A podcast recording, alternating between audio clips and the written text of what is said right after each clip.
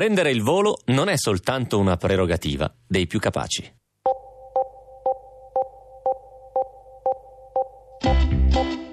È passato un attimo, ho dovuto rileggerla un'altra volta e avevo questo piccolo segreto in tasca tra me e la professoressa eh, che tenevo stretto e che mi ha, dato, mi ha dato molta gioia quel giorno e nei giorni a venire.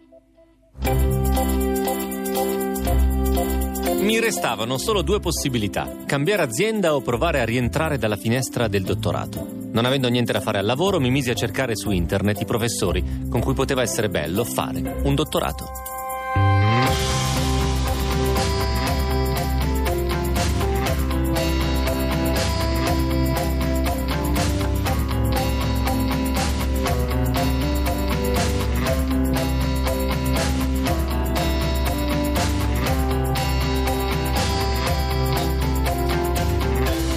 Volte non ci vuole poi molto per cambiare la propria vita e questa puntata è una puntata che ci racconta esattamente una storia di quel tipo. E Pascal, mettetevi comodi, cominciamo a raccontare.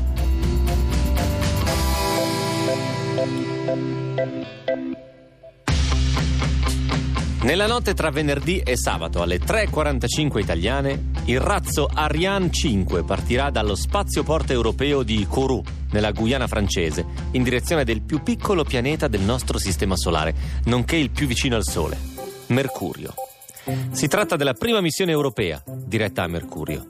È organizzata dall'Agenzia Spaziale Europea, l'ESA ovviamente, in collaborazione con l'Agenzia Spaziale Giapponese, la JAXA. La missione si chiamerà Bepi Colombo, in onore del matematico italiano Giuseppe, detto Bepi, Colombo, le cui ricerche sulla rotazione di Mercurio hanno aperto la strada all'esplorazione del pianeta. Il razzo è pronto e sono state completate le principali operazioni in vista del lancio. Tutti i controlli stanno dando risultati positivi verso il via libera al conto alla rovescia, che dovrebbe scattare alle 20 italiane di domani.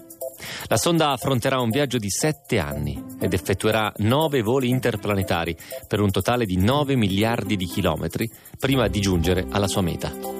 Bepi Colombo è composta da due orbiter scientifici. Uno avrà il compito di studiare l'ambiente magnetico di Mercurio, l'interazione del vento solare e la composizione chimica della parte più esterna della sua atmosfera. L'altro invece studierà la superficie del pianeta attraverso sorvoli a distanza ravvicinata.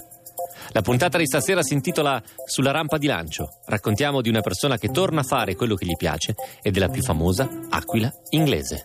Benvenuti a Pascal.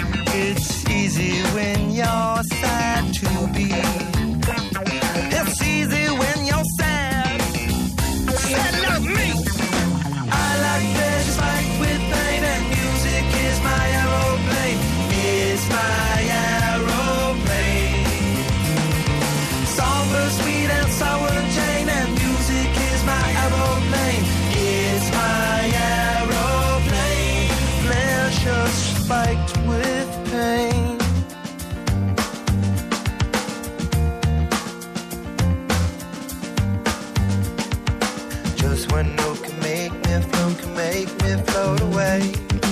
One note from the song she wrote put me where I lay. Just one note can make me choke, one note that's not a lie.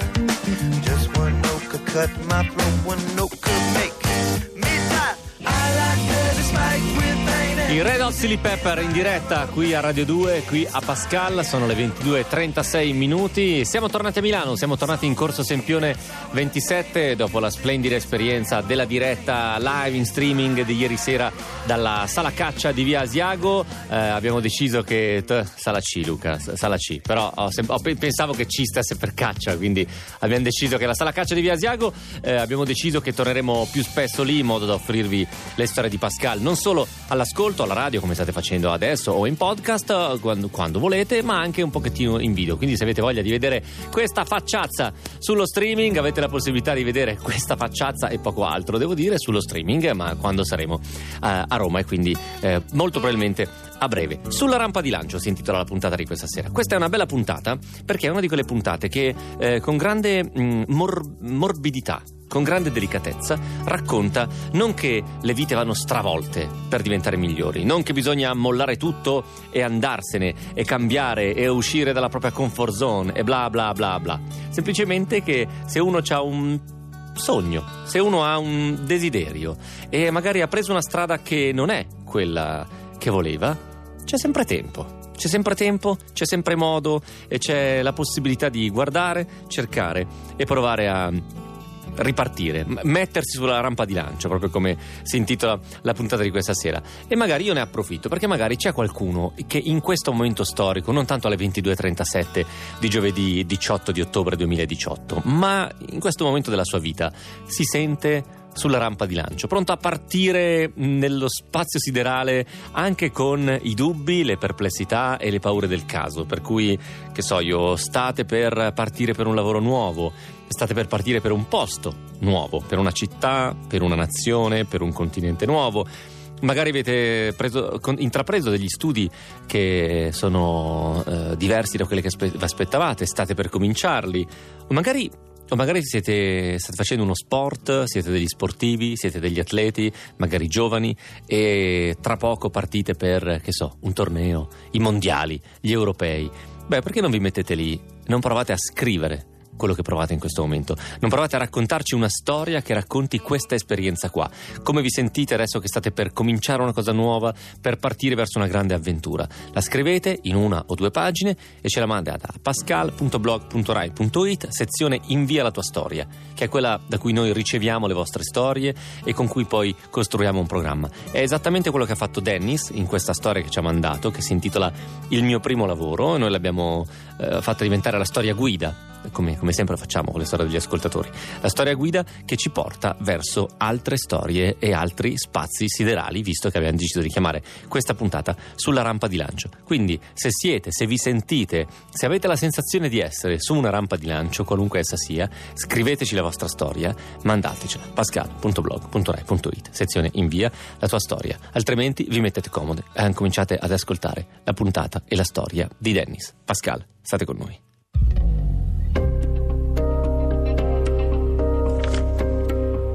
Il 9 dicembre 2016 stavo lavorando come ingegnere informatico, programmatore presso una piccola azienda di Padova. Mi trovavo dietro una scrivania, di fronte a un vecchio schermo, in un ufficio con altri tre colleghi, di cui uno non parlava quasi mai, un altro era sempre arrabbiato e il terzo aveva un senso dell'umorismo di dubbia fattura. Avevo iniziato a lavorare lì il 17 ottobre di quello stesso anno, una settimana esatta dopo la mia laurea magistrale. Il proprietario dell'azienda durante il colloquio offriva un posto a tempo indeterminato ed io ovviamente mi ci fiondai. Mi c'era voluta circa una settimana per capire che quello non era il posto che faceva per me.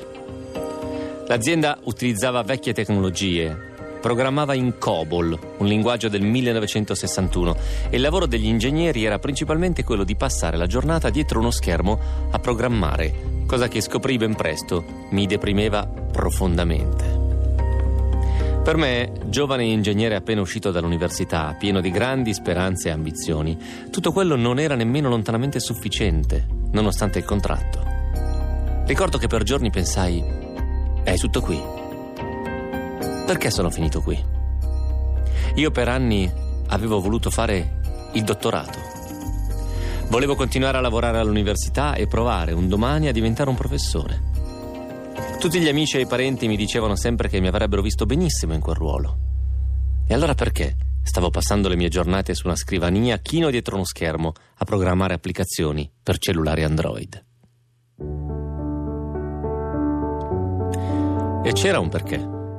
Fondamentalmente perché i miei professori relatori non mi avevano offerto di provare a fare il dottorato con loro. Ad ingegneria informatica a Padova dove ho studiato è prassi piuttosto consolidata che siano i professori durante la preparazione delle tesi dei loro tesisti a proporre una carriera da dottorando, nel caso reputino il ragazzo o la ragazza adatto ovviamente. Io, pur essendomi laureato con lode, forse adatto non lo ero. Fatto sta che ero stato in un certo senso abbandonato a me stesso e anche stanco e deluso dallo studio, avevo deciso di provare ad andare a lavorare in un'azienda. Così mi restavano solo due possibilità a quel punto. O cambiare azienda, o provare a rientrare dalla finestra del dottorato. Così, in quel, in quel pomeriggio di noia al lavoro, senza avere nulla da fare, dopo essermi guardato intorno per assicurarmi che tutti si stessero facendo gli affari propri, mi misi a cercare in internet professori con cui poteva essere bello fare un dottorato fondamentalmente mi avevano raccontato un po' di bugie durante il colloquio. Mi dicevano comunque ti mandiamo da clienti, ti facciamo fare certe cose, invece non era vero, magari un domani remoto sarebbe diventato vero, ma lì per lì. Eh, e quindi ho imparato anche questa piccola lezione che ovviamente chi fa recruiting, chi fa risorse umane eh, modifica un po' la realtà eh, allo scopo di affascinare la persona per, perché accetti il lavoro. Cercai i loro profili, i loro interessi scientifici, i gruppi di ricerca a cui appartenevano e se avevano o non avevano avuto dottorandi in passato. Alla fine del pomeriggio la mia scelta cadde su una professoressa di uno dei gruppi di ricerca più importanti del Dipartimento. Io non avevo avuto molto a che fare con lei, se non aver seguito il suo corso un paio di anni prima. Mentre scrivevo la lettera in cui davo le mie referenze e indicavo il mio voto di laurea e i miei passati relatori, mi rendevo conto di quanto la mia richiesta fosse un po' insolita. Ero veramente qualcuno che se ne usciva dal nulla, chiedendo se poteva fare il dottorato insieme al suo gruppo di ricerca. Perché avrebbe dovuto darmi retta? Subito dopo pensai anche che, dopo tutto, non avevo nulla da perdere. Così inviai la mail, spensi il computer, presi il cappotto, salutai i miei colleghi e me ne tornai a casa. La mattina dopo, di nuovo di fronte al mio computer, nel mio ufficio, mi arriva la mail di saluti della professoressa. Mi esprime la sua piacevole sorpresa nel ricevere quella mail e mi invita a presentarmi nel suo ufficio la settimana successiva per un incontro faccia a faccia. Erano solo un paio di righe, ma rimasi diversi minuti a leggerle, con un leggero sorriso soddisfatto sulla bocca. La settimana successiva mi incontrai con lei poco prima della chiusura del Dipartimento per le vacanze di Natale. Discutemmo insieme i miei interessi e che cosa il gruppo poteva offrirmi. Non appena avevo rimesso piede nel Dipartimento ero stato preso da un senso di euforia più che di nostalgia. Come per la prima volta dopo molto tempo mi sembrò di avere di nuovo compreso che cosa volevo fare della mia vita. Ci accordammo con uno dei professori del gruppo e nei mesi successivi preparai il progetto di dottorato, lavorandoci di sera, dopo aver staccato dall'ufficio. Nel luglio del 2017 tornai dalla Toscana, dove ero in vacanza con i miei genitori, per fare il test d'ingresso alla scuola di dottorato. In totale c'erano 18 posti con borsa. Pochi giorni dopo venni a sapere di essermi classificato nono. Ero dentro. Ero ufficialmente un dottorando. Così pochi giorni dopo mi licenziai dal mio lavoro a tempo indeterminato e iniziai finalmente a riprendere a lavorare là dove avevo lasciato. Avevo ritrovato il mio posto nel mondo.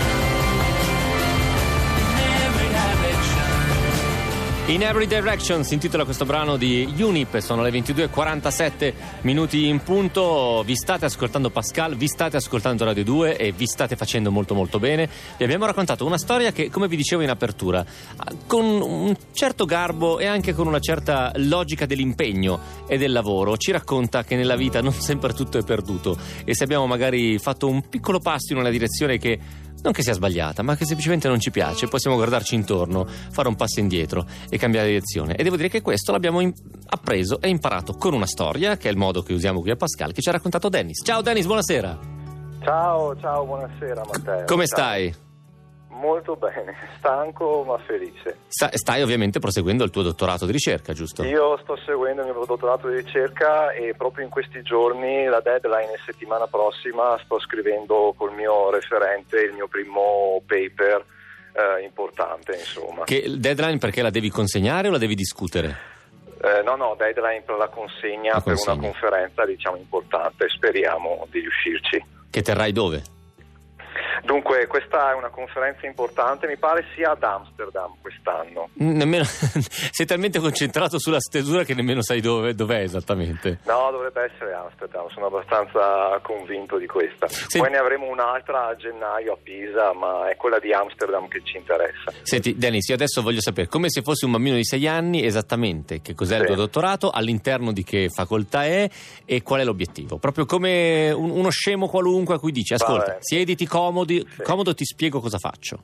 Eh, poi, io, poi io so che a te piacciono i termini Bravissimo, tecnici, bravissimo. vuoi- Io vuoi mi, sono, mi sono letto il titolo della tua, del tuo progetto di ricerca che è Keyword Search over RDF Graphs and Data Citation over RDF Graphs. Quindi adesso Esatto. mi metto comodo e l'ascolto. Esatto. Eh, praticamente mh, io per farmi capire dalla gente quando spiego queste cose dico pensate un po' ai social network Ok. perché fondamentalmente un social network è un grafo. Cos'è un grafo? Immaginati tanti pallini, tanti puntini, ogni persona è un puntino, tu sei un puntino, io sono un puntino, fai finta che accettiamo l'amicizia su Facebook io accetto la tua amicizia o viceversa. Mhm. Nel momento in cui accetto la tua amicizia, io creo un collegamento tra me e te, Ok. un- proprio una linea. Ok. Eh, in- quindi abbiamo nodi e abbiamo lati e abbiamo lati Ok. e questo è un grafo.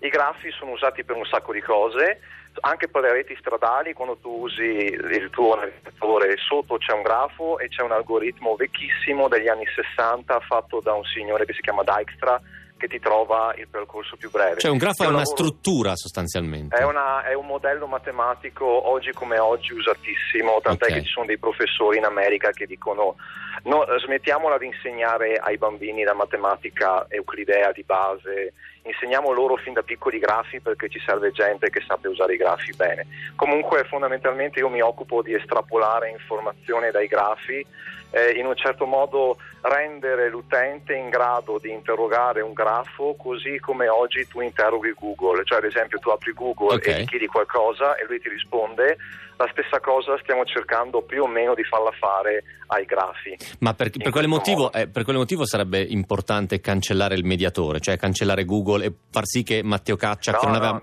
mai sentito parlare di un grafo, possa parlare con un grafo? Beh, non è che cancelliamo Google, cerchiamo di fare quello che Google già fa sul web, perché se ci pensi il web è un grafo. Ogni tipo la pagina web di Pascal Sì. è un nodo. Ogni, Ah, ogni link che avete verso altre pagine sono altri nodi e i link sono i collegamenti. Google fa- lo fa già sul web, noi vogliamo farlo su grafi in generale, in particolare su un tipo di grafi che si chiamano RDF. Quanti, quanti anni Perché hai, Dennis? Quanti anni hai?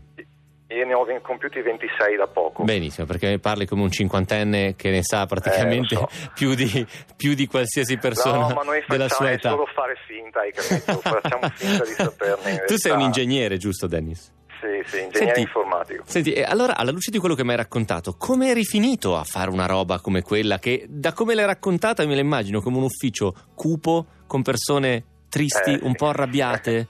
Come ci Eh, eri un po', un po' tanto, un po' tanto arrabbiate. Ma non lo so neanche io sinceramente, io a un certo punto dovevo fare qualcosa perché tu fai ingegneria per far cosa? Per lavorare fondamentalmente, l'obiettivo era non star fermi. Mhm. E allora durante l'estate a noi ingegneri, chi si sta per laureare in ingegneria arrivano già proposte di lavoro. I miei professori non mi dicevano niente e io allora intanto nel frattempo ho iniziato a fare questi colloqui e alla fine ho deciso, non sapendo che fare, ho deciso per la scelta che lì per lì mi sembrava migliore. Certo. E però mh, è bastato veramente un attimo per capire che, Che non era avevo cosa. fatto una sciocchezza, non era cosa. Senti, quindi adesso ovviamente sei molto felice. Io sono molto felice per dirti oggi ho fatto quattro ore ragazzi in labo- ah, ho insegnato, ho seguito diciamo per quattro ore dei ragazzi del secondo anno in laboratorio, eh, se li seguivo per insegnar loro un po' di programmazione, fondamenti di programmazione, fatica però è anche tanto bello perché avere a che fare con i ragazzi è veramente impagabile e anche il mondo della ricerca è straordinario. Dennis, grazie mille, grazie davvero per averci raccontato questa storia perché come noi pensiamo qui a Pascal, le storie spesso raccon- non solo ci raccontano delle cose, ma ci tracciano delle strade e magari disegnano dei, dei grafi. Come la vedi Vero, questa? vero, visto, ce l'ho ecco, fatta. Ho fatto- ce l'ho fatta a fare un'applicazione di quello Ma che mi hai È raccontato. esattamente così, è esattamente così. Dennis, in bocca al lupo per tutto e grazie ancora. Crepi, grazie. Ciao, grazie buonanotte. voi. Ciao, ciao, ciao. ciao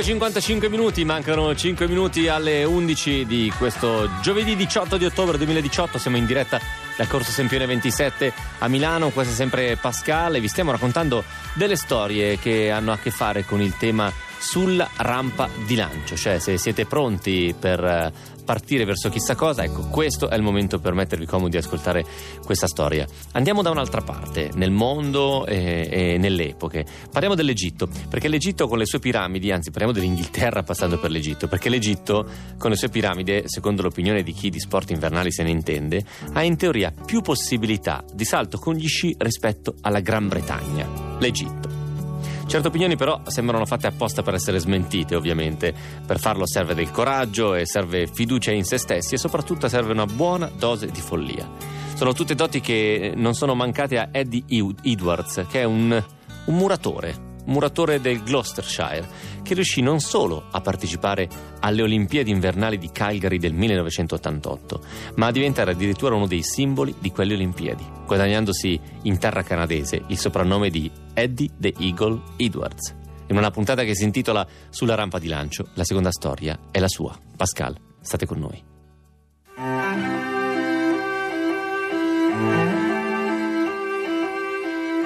Ed Edwards, fin dall'età di 10 anni, sognava di partecipare alle Olimpiadi. Scartato da tutte le principali discipline dell'atletica leggera, decise di provare con i giochi invernali. Per realizzare il suo sogno olimpico passò allo sci nordico e in particolare al salto con gli sci. La sua scelta non era dovuta a una particolare propensione verso quella disciplina, ma per il fatto che secondo i suoi calcoli sarebbe stato più facile ottenere una qualificazione olimpica lì, dal momento che all'epoca nessun altro atleta britannico era in attività nel salto con gli sci, da oltre 60 anni. Fino ad allora infatti i regolamenti del Comitato Olimpico Internazionale garantivano a ogni paese la possibilità di iscrivere almeno un rappresentante in ogni gara. Il primo problema da affrontare, affatto secondario per il motivatissimo Eddie, è però di natura fisica. Il suo è un fisico per nulla atletico e soprattutto è affetto da una grave ipermetropia, che lo costringe a portare spessi occhiali da vista sotto la maschera da sci. Eddie pesa circa 82 kg, una decina di chili in più rispetto ai concorrenti più pesanti. E i suoi occhiali da vista sotto la mascherina a causa dell'alta quota si appannano facilmente durante il salto. Inoltre Eddie aveva un altro scoglio da superare, non aveva nessun sostegno finanziario. Tutti gli allenamenti erano a suo carico. Nato in un paese privo di tradizioni negli sport sciistici, inizia a sciare a 13 anni sulla pista artificiale della collina di Gloucester. Per incrementare la sua possibilità di qualificarsi alle Olimpiadi di Calgary nell'88, si trasferisce negli Stati Uniti a Lake Placid per formarsi e partecipare a gare di livello più elevato, ma si trova ben presto a corto di fondi. Edwards apprende i rudimenti della disciplina e si allena ininterrottamente per due anni in vista di Calgary 88. Edwards salta a Lake Placid sotto lo sguardo di Bronson Peary, un'ex promessa americana del salto con gli sci, conosciuta lì, sulle piste.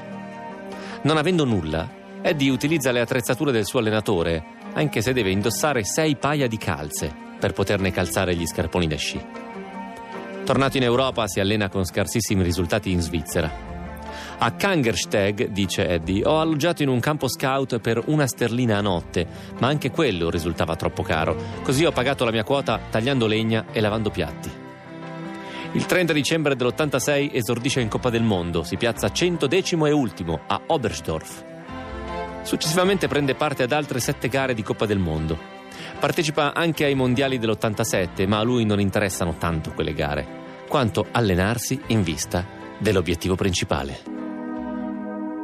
Stiamo parlando delle Olimpiadi di Calgary del 1988.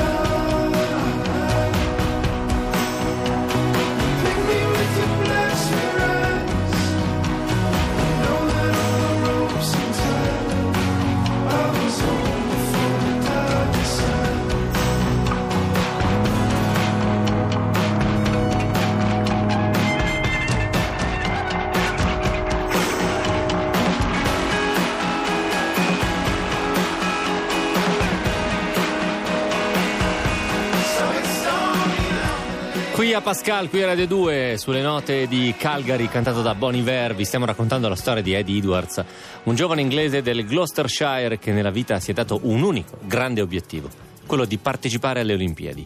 Eddie ci prova con tutte le discipline, ma presto scopre di non essere particolarmente portato per lo sport, così, non potendo contare sulle sue doti, si aggrappa alla possibilità di partecipare in uno sport che nel Regno Unito praticamente non esiste. È il salto con gli sci. Pascal. La sua storia continua così.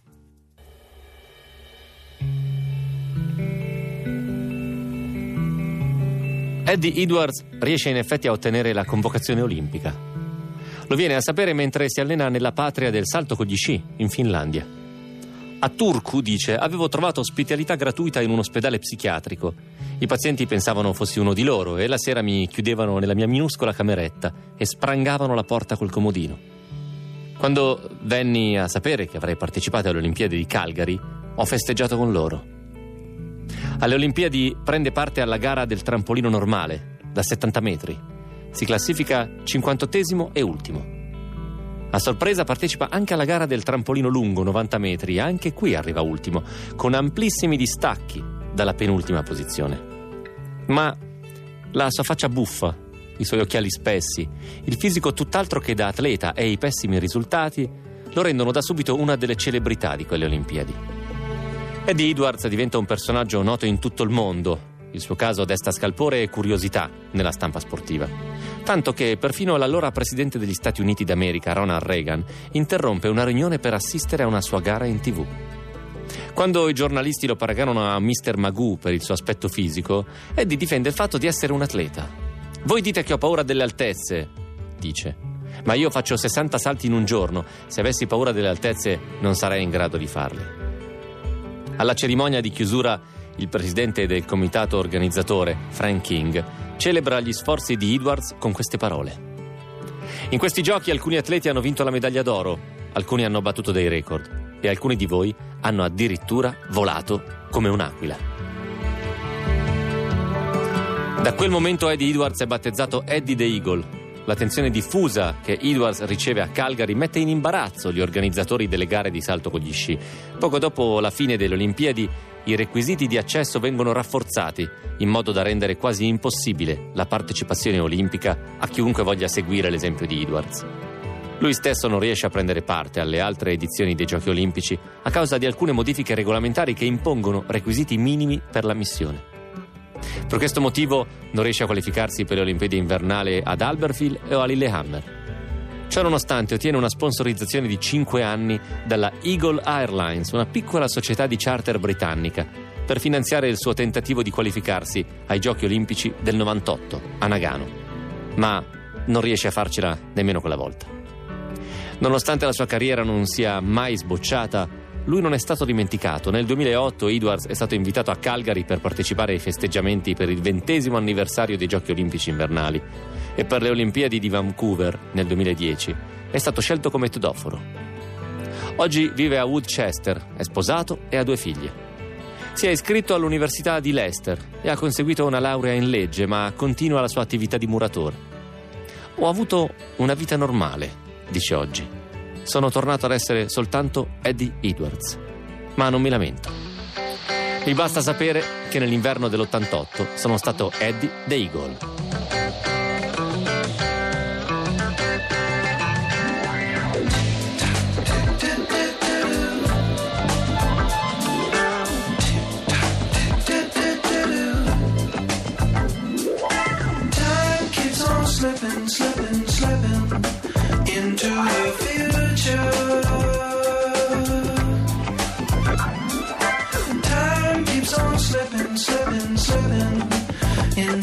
Future.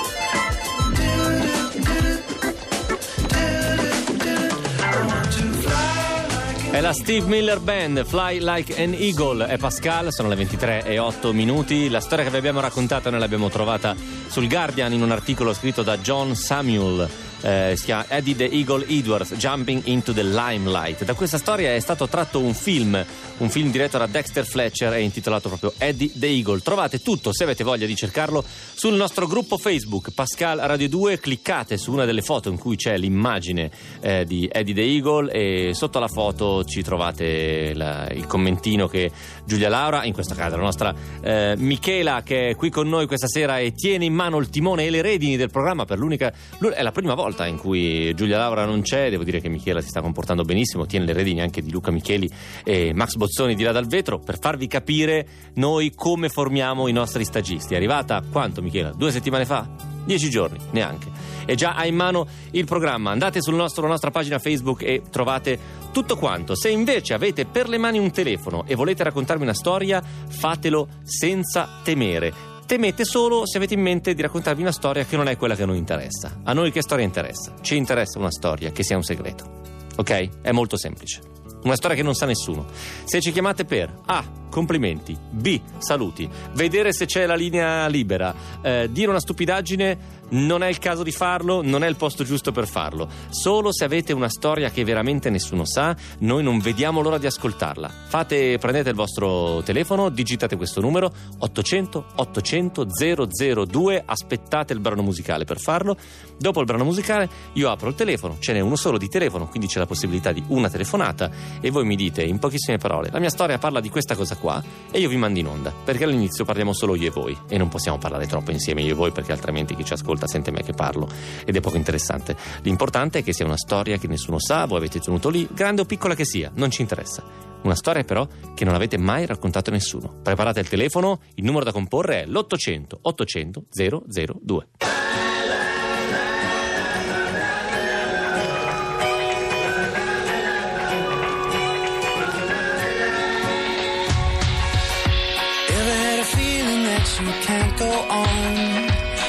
Trying to be strong, but getting weaker. Carrying the weight of every single day. Haven't lost your way, feeling defeated. Sat staring,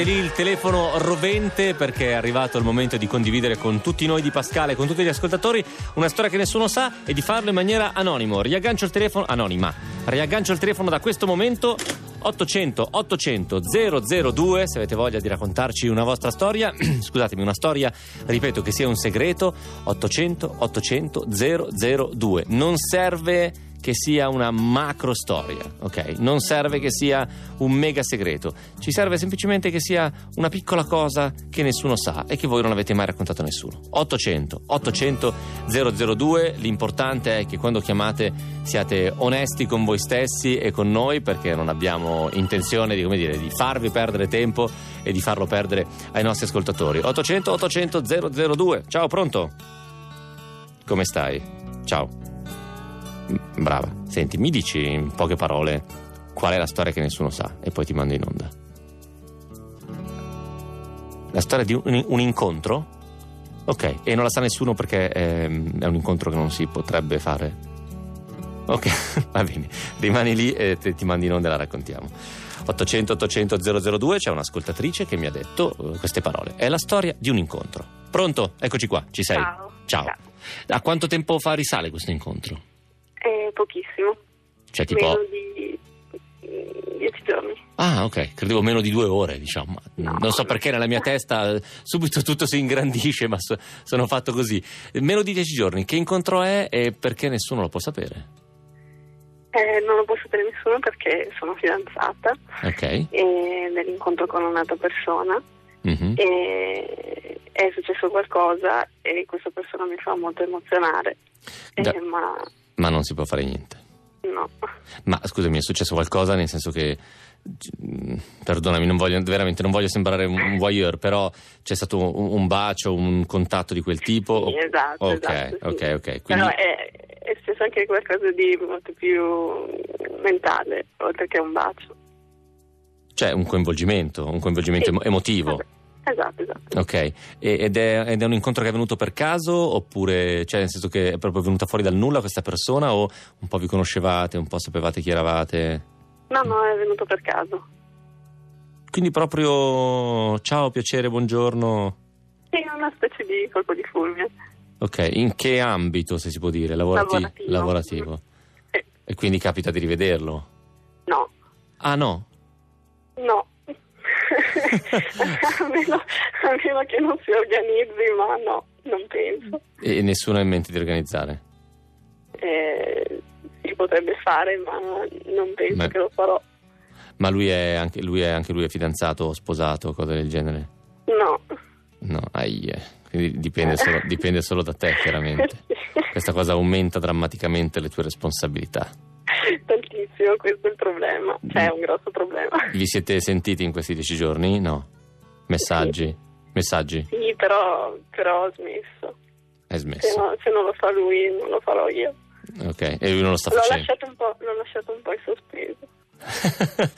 Senti, c- co- come, come stai vivendo questa cosa si sente, si sente dal tono della tua voce, nel senso che è quella cosa che proviamo tutti quando c'è un, eh, c'è un po' di, ci sono un po' di bollicine no, nello stomaco che, che sfrigolano. Eh, e dall'altra parte ci stai pensando, e, ad esempio, scusami, la domanda che si fa sempre in questi casi è: è un periodo di crisi con il tuo partner in questo periodo? Eh, no. No, questo complica ulteriormente le cose. E infatti mi sono proprio incasinata. Da quanto tempo, sta- se è possibile più o meno, eh, non ti chiedo gli anni, non vorrei che qualcuno riconoscesse, però è una storia di anni la tua, di, di parecchi, di, e Sì, di, parecchi. di convivenza quindi anche. Eh, per un periodo sì, Ah. adesso no. Ok, come adesso no? In che Eh, senso? Attualmente no. Attualmente no, ma, ma per motivi di- logistici o perché avete scelto così? No, no, per motivi logistici. Ah, ok. È sempre più complicato, è sempre più complicato tutto ciò. Hai parla- ne hai parlato con una tua amica?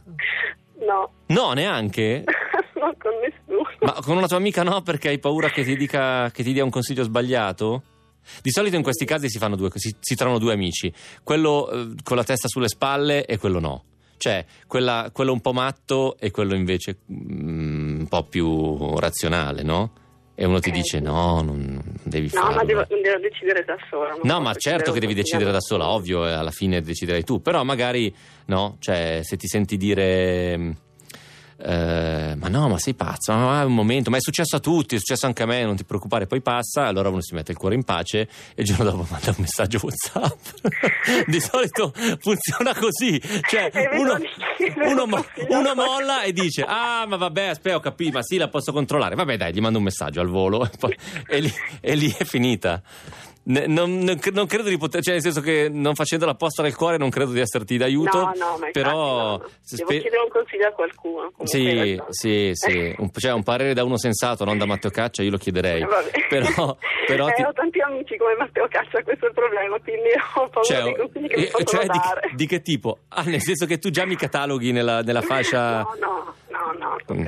Va bene, va bene. Però detto questo, insomma, spero che quantomeno averlo raccontato stasera un pochettino abbia cosa? Alleggerito? Mm, Sì, sicuramente. Vabbè, va Almeno, bene. almeno l'ho detto a qualcuno. Eh, beh, Non me perfetto. lo sono tenuto per me. Perfetto, già questo mi sembra qualcosa. E ti faccio in bocca al lupo. Grazie, Crespi. Ciao, buonanotte, grazie. Ciao, ciao, Matteo, grazie. Ciao, ciao. ciao.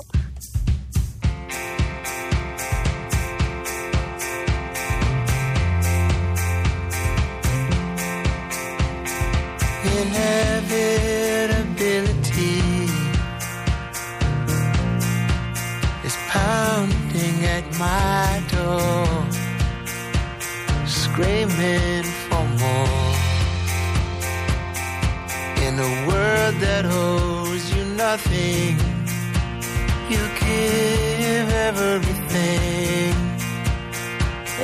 pain.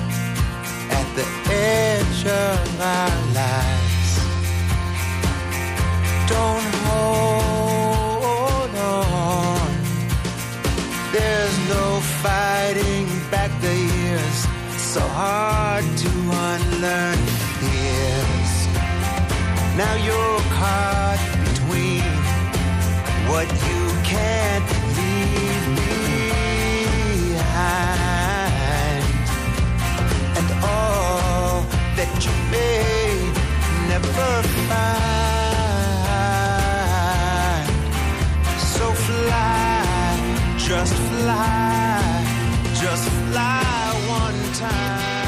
E non vi dico chiaramente la quantità di chiacchiere che sono già partite e di contributi di là dal vetro sul- sulla storia che ci ha raccontato l'ascoltatrice, ma questo è un vecchio classico quando si parla di temi come questi, sono temi che toccano tutti. Non è invece un tema che tocca tutti, quello che vi stiamo raccontando tutte le sere, la storia che vi stiamo raccontando tutte le sere in chiusura di Pascal, che è la storia che abbiamo titolato Un'educazione criminale. In queste puntate noi siamo con Francesco, che è il protagonista e anche l'autore insieme a Mauro Pescio di questa storia, perché gliela sta raccontando giorno dopo giorno. Siamo con lui e siamo in carcere e stiamo scoprendo che cosa può succedere dentro un carcere, anche quando la vita in carcere si fa molto molto dura. Pascal, un'educazione criminale.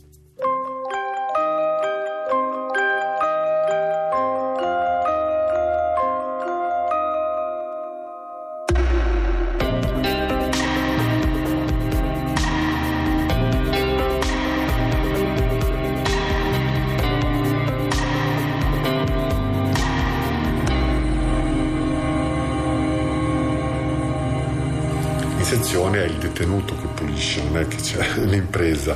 Dunque era uno sfregio per questo ragazzo italiano, oltretutto che puliva. E comunque nasce una forte discussione.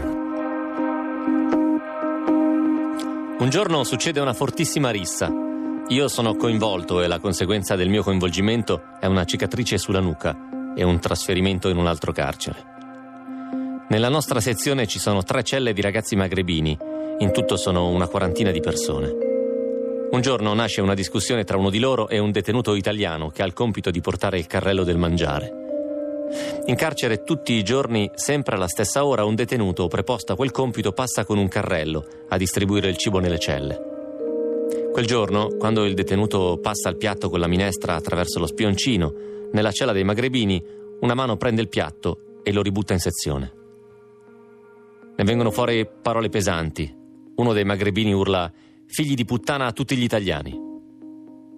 Sempre lo stesso giorno il lavorante della sezione passa in tutte le celle e spiega cos'è accaduto. Di comune accordo si decide che il giorno dopo si sarebbe scesi tutti quanti all'aria per un regolamento di conti fra italiani e magrebini. Ma il giorno dopo, da che dovevamo essere un centinaio di italiani contro una quarantina di magrebini, ci ritroviamo solo in 20 ragazzi italiani. I più grandi non si fanno vedere. I magrebini invece scendono tutti. Siamo in nettissima minoranza. Avviene una rissa molto dura.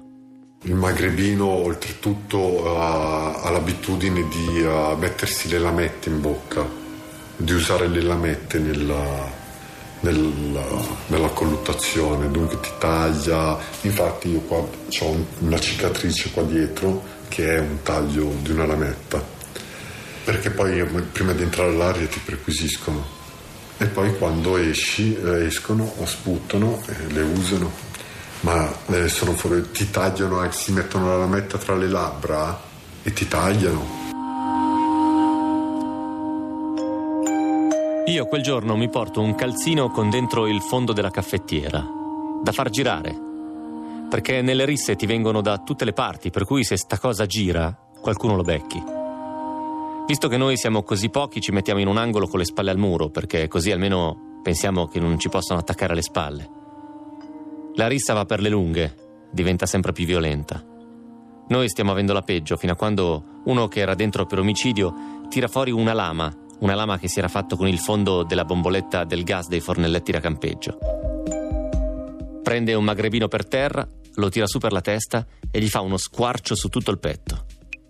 È la fine della rissa. I magrebini si spaventano e si allontanano e a quel punto entrano le guardie. La polizia fino ad allora non era riuscita ad intervenire. Le guardie adesso intervengono in assetto, con caschi, scudi, manganelli. Prendono noi, che siamo inferiori di numero, e ci scortano in sezione. Il giorno dopo mi trasferiscono e finisco al carcere di Piacenza. Quello è stato il mio primo trasferimento. Avviene in furgone. Per assicurarsi che non faccia colpi di testa, prima di farmi salire in furgone mi incatenano e mi mettono gli schiavettoni al posto delle manette. Gli schiavettoni sono fatti con un ferro grosso a forma di U con un perno al centro. Tu ci infili i polsi e poi una sbarra dall'altra parte viene fissata con un bullone. Pesano chili e chili e poi ti attaccano una catena a un altro detenuto. Facevano file da quattro e ti facevi tutto il viaggio con quello. Quello è stato il mio primo trasferimento. Io San Vittore lo conoscevo, lo avevo visto da piccolino e poi da grande, mi era molto familiare. Invece, quando arrivo a Piacenza, è tutto diverso. Quando arrivo a Piacenza mi mancava eh, un, un, anno, dai, mio figlio era nato da poco. Sì. Arrivo in questo carcere, carcere molto più piccolo, le celle erano celle piccolissime con uh, due persone, un po', un po', brutto come carcere per come si comportavano le guardie, che non ti, uh, erano molto prepotenti. E lì ho fatto gli ultimi mesi e, e sono uscito da lì, sì.